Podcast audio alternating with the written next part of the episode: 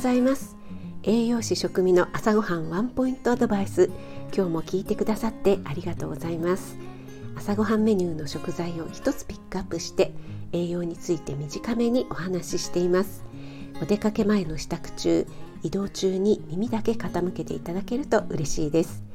夜は今まで通り簡単聞くレシピ、調理法、食品の効果効能について放送しています。はい、今日の食材はマンゴーです。これからね、夏に向けてマンゴーが美味しい季節になりますよね。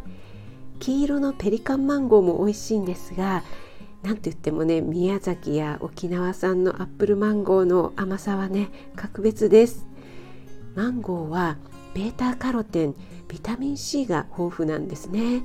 特にベータカロテンはフルーツの中ではトップクラス。お肌の乾燥を抑えて、皮膚や粘膜をね、健康に保ってくれるので、女性はもちろん男性にもおすすめです。漆科なのでかぶれる方もいるのでね、そこをちょっと気をつけてくださいね。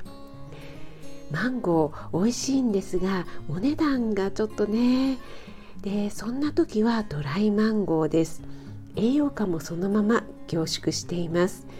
ドライのまま食べてもいいんですが、プレーンヨーグルトに入れて一晩冷蔵庫に入れておくと、ヨーグルトの水分を吸ってドライがよみがえります。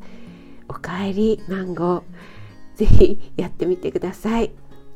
あなたが美味しく食べて美しく健康になれる第一歩を全力で応援します。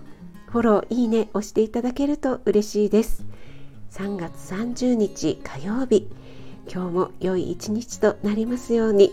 気をつけていってらっしゃい。